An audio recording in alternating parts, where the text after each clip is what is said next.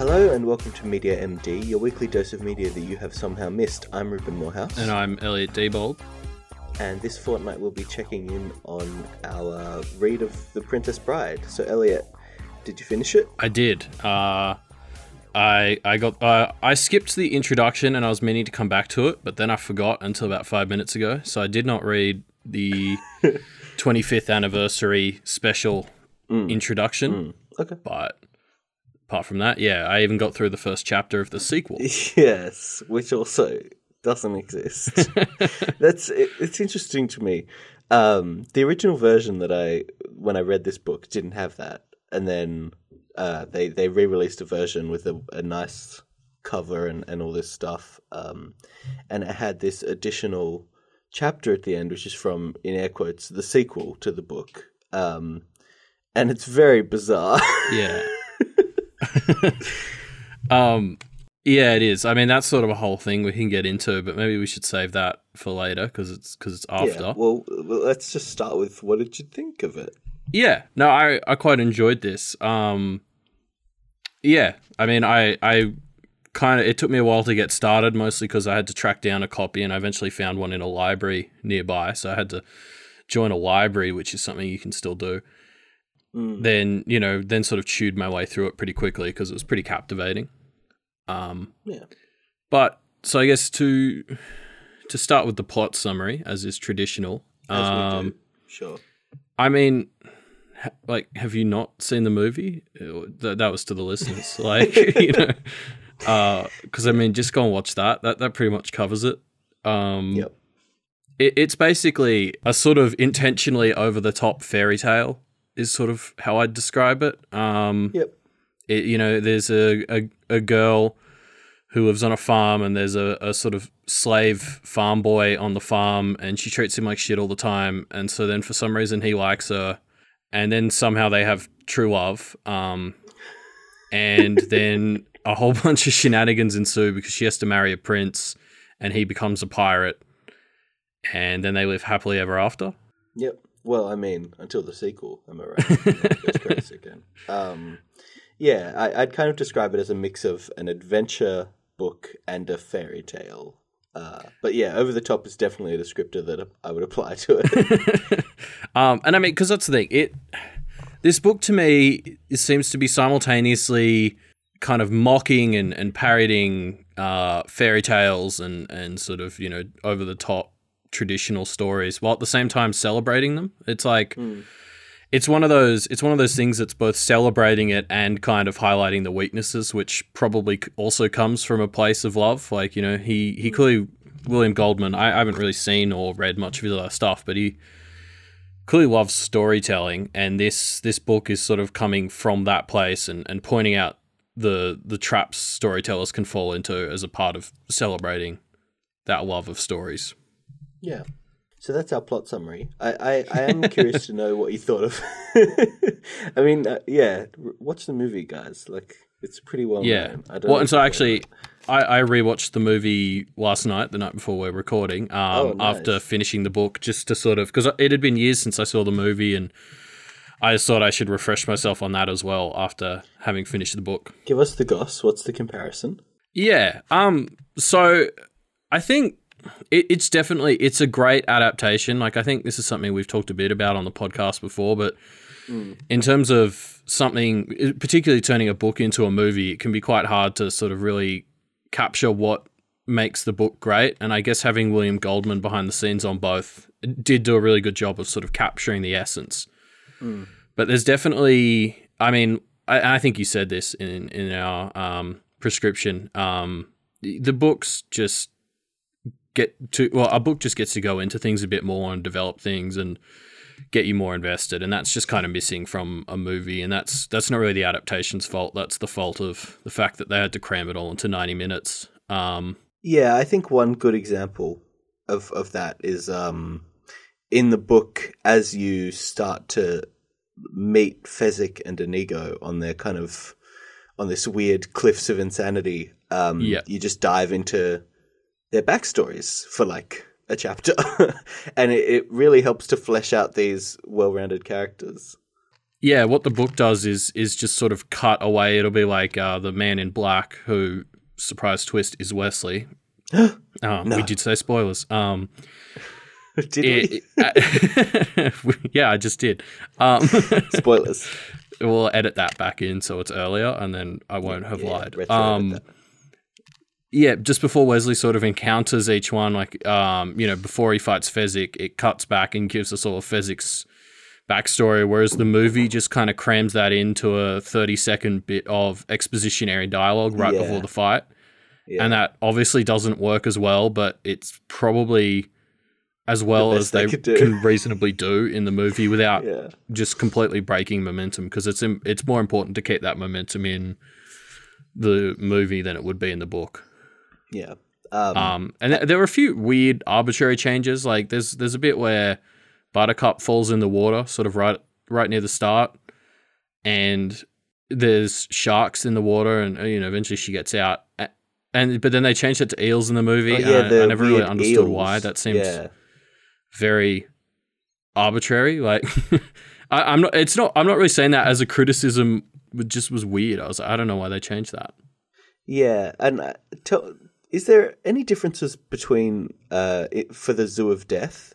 Yeah, the Zoo of Death. The, the Zoo of Death isn't in the movie. Um, like they just call it the Pit of Despair, and it's just like Oh, that's right. one Yeah, little room. yeah. They they take they because that was one thing in the movie. They sort of reference Prince Humperdinck's um, hunting like a handful of times, but you never actually. Yeah, It kind of comes out of nowhere. There, whereas in the book, like there's entire paragraphs early on dedicated to sort of setting up Prince Humperdinck as this guy who loves to hunt, and they skipped that part. Yeah. and wakes up every morning like wrestling orangutans and shit. Yeah, exactly. And and yeah, they just completely skip that in the movie. And so then in the second half, occasionally people reference his his prow- hunting prowess, and if you don't have the book knowledge, it just sort of seems like random details that don't actually mean anything. Just a random fact that's thrown in to try and to flesh out the character. yeah, Yeah, interesting. Yeah, um, I, I, I, think mean, the other I- thing, the other thing I thought worked much better in the books than it did in the sh- in the movie was um Hmm. when Buttercup and Westley end up sort of stuck in the fire swamp. Hmm. Um, it talks for ages about how they're being stalked by these R O U S's, Yeah, and it never actually tells you what those are. And um, so you sort of like I was just wondering, I was like, did I did I miss it? And I was rereading things, and I'm like, oh my god, this is so tense. And then it turns out to be like 80 pound rats that that are terrifying. huge. Whereas obviously in the movie, it doesn't quite work as well because it just it just shows giant rats sort of following them, and and I mean that's cool, but I really liked the way the book just called them by that abbreviation ROUS. So you're sitting there going, "Oh my god, what are these things?" and and just sort of internally panicking. the other thing I remember about the fire swamp is they spend time talking about how it's like the place that parents will threaten to send their kids to if they're bad. and Yeah. it's like this built up as this um, almost mythical level of danger and evil. And I, I think this is kind of symptomatic of, of the, the main thing that makes the book better than the movie, which is just I, I, it just gets everything its own space a lot more. Like the Yeah. book has more space to make things better. No, I mean definitely. Um, uh, but yeah, no, the like I'd say I'd definitely say the book is better than the film, but the film is a great adaptation. Like I'd almost oh, totally. I'd almost be tempted to in the future if somebody hadn't seen the movie or read the book, I'd probably just get them to watch the movie. Or if somebody, if you know somebody who likes the movie, then it would be like, well, you should read the book because it's just like a better version. Yeah. But I'd probably still start with the movie because it's so good, and then it's like if people like it, then you sort of go the next level up by just reading the book.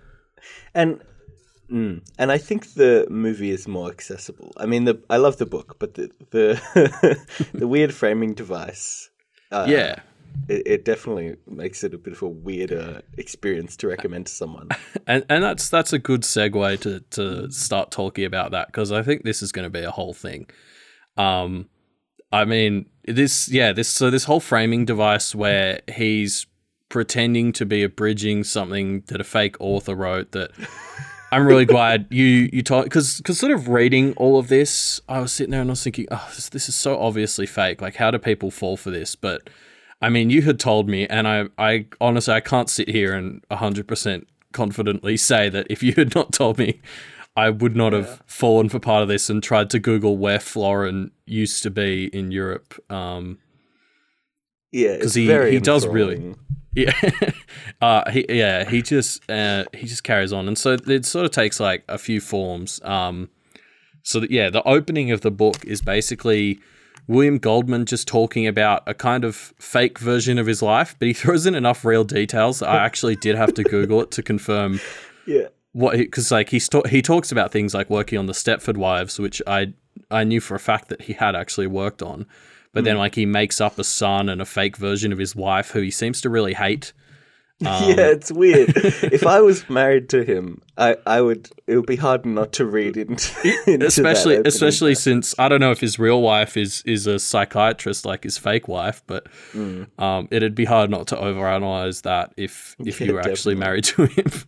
Yeah. Um, and so so that stuff still kind of got me, but um, yeah. So he he sort of opens up talking about this sort of fake variation of his life, um, and why the book matters to him, and and why he ended up trying to abridge this fake original version. yeah, And then you get into the actual book, or the abridged version of the actual book that's not real. Um, and it, it, it's great because it's like the story, and then the original author, who's not real, includes all of these asides in brackets. And then you also have William Goldman's asides as the abridging author. yeah, And so it's just sort of layer upon layer of m- meta jokes about this story and, and what it's all about. And this it's fictional hilarious.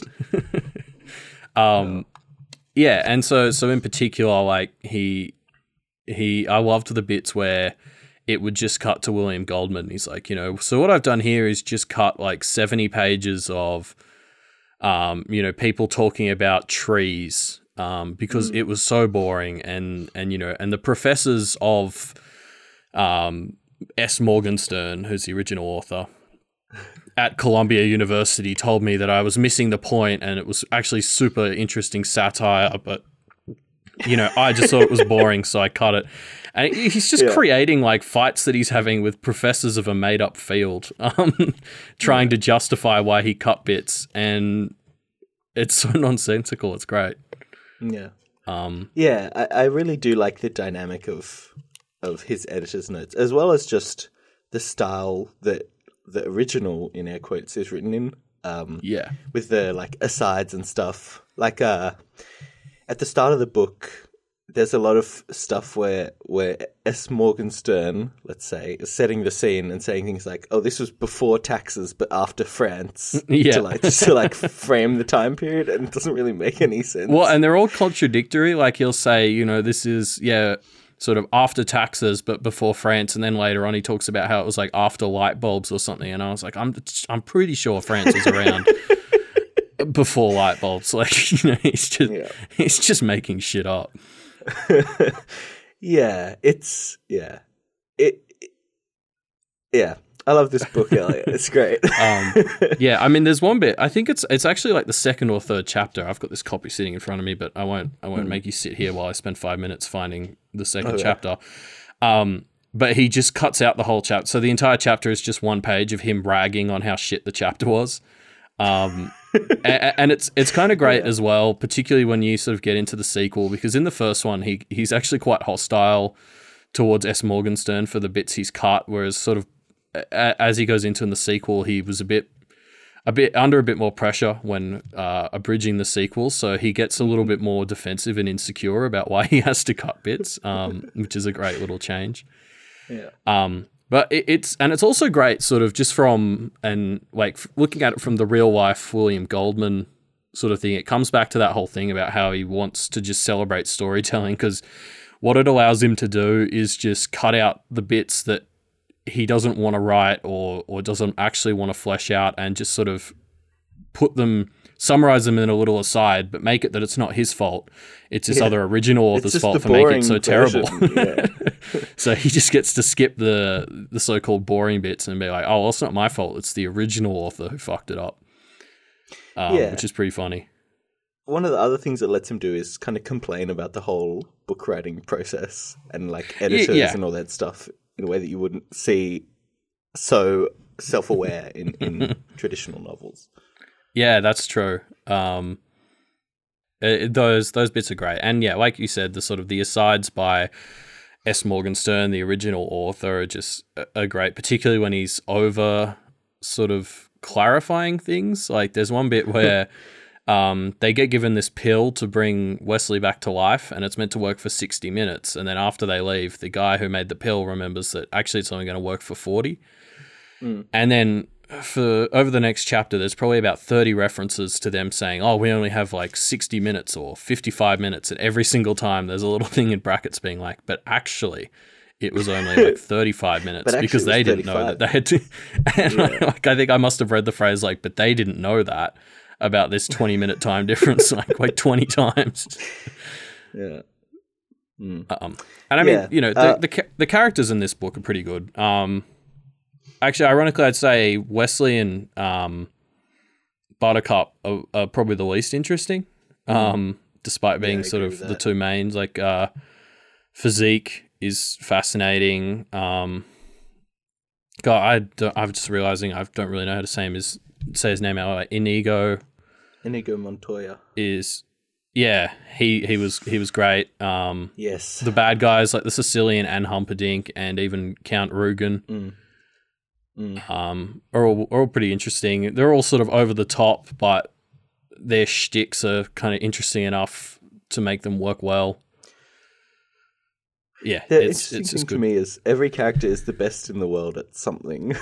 yeah, yeah, yeah. He does love sort of being like like setting everyone up. Like even um, Miracle Max, the guy who's only really in like one and a half Yeah. scenes, is just established as far and away the best Miracle Man to have ever existed. And yeah. um, you know, yeah, Fezzik is the strongest, and uh, Vizzini is the smartest, and yeah, he he likes to, he, and, and I mean that's sort of that classic sort of fairy tale thing where you just sort of talk everyone up, and and they're all Yeah. the the grandest, and because it, it like raises the stakes when everyone's the best at everything. Yeah, it's that's the thing about this book is that it revels in its own kind of ridiculousness and and uh, Yeah. self-aggrandizing. Yeah, it, it does, and I and because I like like I said, I think that's all part of its way of celebrating that sort of thing, while at the same time pointing out the stupidity of some of it. Um, Um, and So I actually, I just wanted to to quickly point out, I've just I've just noticed this, um, staring at my copy of The Princess Bride. This is how deep the whole sort of uh, fakeness of it goes. So this this copy of, of mine on the back has you know sorts of various reviews. So it's like a whacking, charming, and funny fable by the New York Times and and stuff like that. And the last one is uh, uh, uh it's it's very long, so I'm not going to read it. But it's by Henried Pavel, author of the Middle Morgenstern. So he's managed to include a fake quote by someone from a fake publication that just fits into this fake world that he's created in his book, which is just. Mm. Yeah, I mean that kind of summarizes it up a bit. I think. um, yeah, we could talk about. I think I could talk about the things I love about this book forever. Um, but in the interest of, of making a podcast, uh, do you have anything that you want to point out that you didn't like about the book, Elliot? And it's okay Um, to say no. No, so I mean, like I said, I thought like Westley and, and Buttercup sort of fell a bit flat for me. Like obviously, I, and I mean the book sort of mentions this every now and then, but their their whole relationship is obviously a bit ridiculous and and I mean objectively not a healthy one. Um, Yep. which sort of fits into that whole fairy tale genre that it's sort of trying to celebrate. Because I mean, if you think back to like every Disney princess movie, like most of those weren't particularly genuine and healthy relationships either. Um, Yeah. but it, it's still it just kind of like I mean Buttercup was such a terrible person for most of it. It just kind of makes it a bit ridiculous that everyone's doing all this stuff for her, and she, she's just she's just such a terrible person to everyone. And similarly, like Westley, the way he just sort of goes away for a few years and comes back and he's better than everyone at everything. Um, it was kind of funny, but at the same time, I'm kind of like, but this invalidate like we we get Inigo's whole backstory about how great he is at swordsmanship and how much he's trained for fencing. And then Westley has gone away for a few years, kind of mostly done other stuff, but is still better than him, and it kind of invalidates everything that we've just read. Everything that he's done. yeah.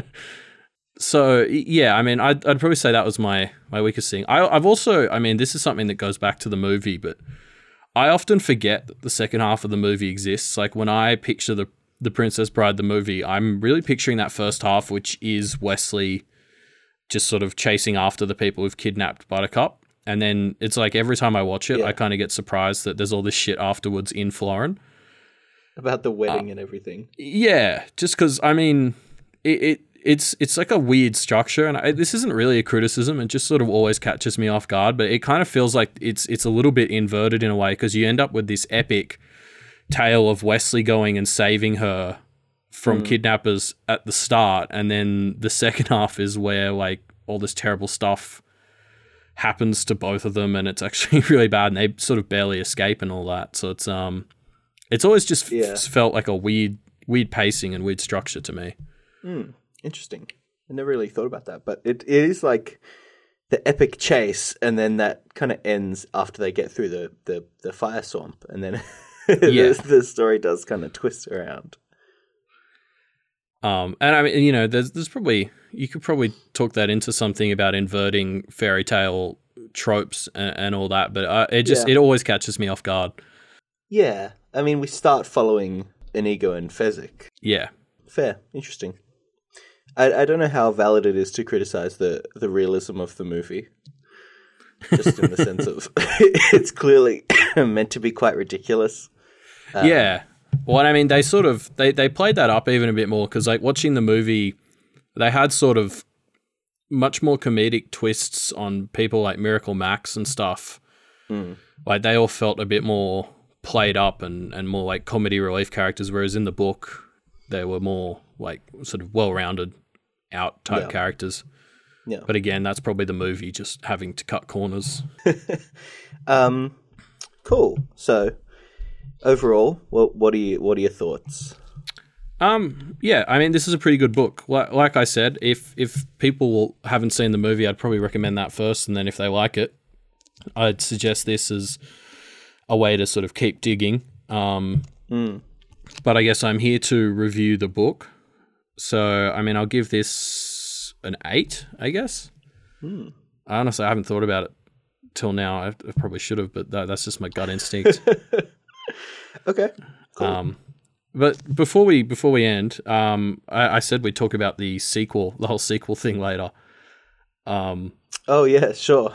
and and I just I just wanted to bring it up because the backstory part to the sequel was was possibly one of my favorite parts. Um, which is just he he sort of sits down to try and abridge the sequel, runs into legal issues because um because he's made this author famous with his first one. Uh, he there, there's like an estate and he has to deal with the estate, and they've decided they want Stephen King to abridge it instead, and then then he sort of turns into this whole thing where he's meeting with Stephen King and having arguments with Stephen King because it turns out Stephen King's great uncle is Florinese, and it's all just it's all just ridiculous.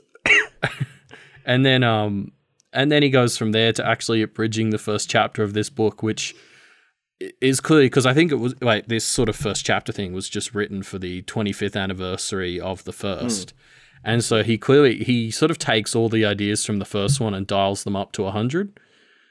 Um Yeah. like it, it just starts so ridiculously and and uh, you know puts the old one to shame in terms of ridiculous uh, ridiculousness. And then of course it's mostly just him cutting in with his abridges notes being like this is so over the top and stupid and and you know why am i even doing this? And uh it's great. Uh, yeah, It, it, it's definitely i i mean it'd probably be hard at this point. The plot of it is Buttercup and and uh, Westley are having a baby, and then there's like a shadow man who's like coming to I don't know steal the baby or something. There's a lot of weird stuff. yeah it, yeah it, it gets it gets very strange very quickly like the man has magic powers and stuff which haven't really existed in the series until this point. Like he just sort of introduces magic powers. Um, Yep. yeah, it yeah, it's pretty funny. I mean, I think, I think somebody would struggle to find an edition now that didn't include that because the you know even the 25th anniversary edition now is like going on over 15 years old. So Yeah. um, like you probably struggle to find a copy that doesn't have that. I reckon. yeah, but you know, more stuff, more stuff in this weird world. Yeah, Um, cool. Uh, awesome. I'm I'm glad to hear you like it. I, I like it a lot, so I'm glad that it I yeah. was able to share it with more people. Um, No, definitely. Um, yeah, I mean, this is just like I said. I think this book just celebrates storytelling, and obviously, we probably wouldn't be doing a podcast like this if we didn't enjoy stories. So yeah, exactly. it's probably a pretty easy sell to to people like that. Yeah, Yeah. Um, yeah, so we'd love to hear what you thought of the book. So please leave us some comments in the Reddit discussion threads, which can be linked in the show notes, which are. Let me say that again. Down in the show notes below, in the description part of the podcast, hundred percent for sure. Yep, to our to our Reddit thread. It'll be there. I'm telling you, and then you can leave th- comments, and, and we'll we'll take a look at them and we'll res- respond to them. Um, if you want to have more discussion about the book, uh, you can also follow us on Twitter and Facebook if you want to interact with the show, um, or leave us a review on iTunes, which would be pretty helpful. Hey, you should do it. Uh, you can check out our website, which has links to do all of those things I just mentioned, links to our discussion threads, ways to contact us, and all of our previous clues for the Media MD ARG. You can help us figure out just who is Dr. MD and why is his baby so big. Elliot, why don't you tell the listeners this week's clue? Ah, sticky tape. Mm, sticky tape. And we will see you next week.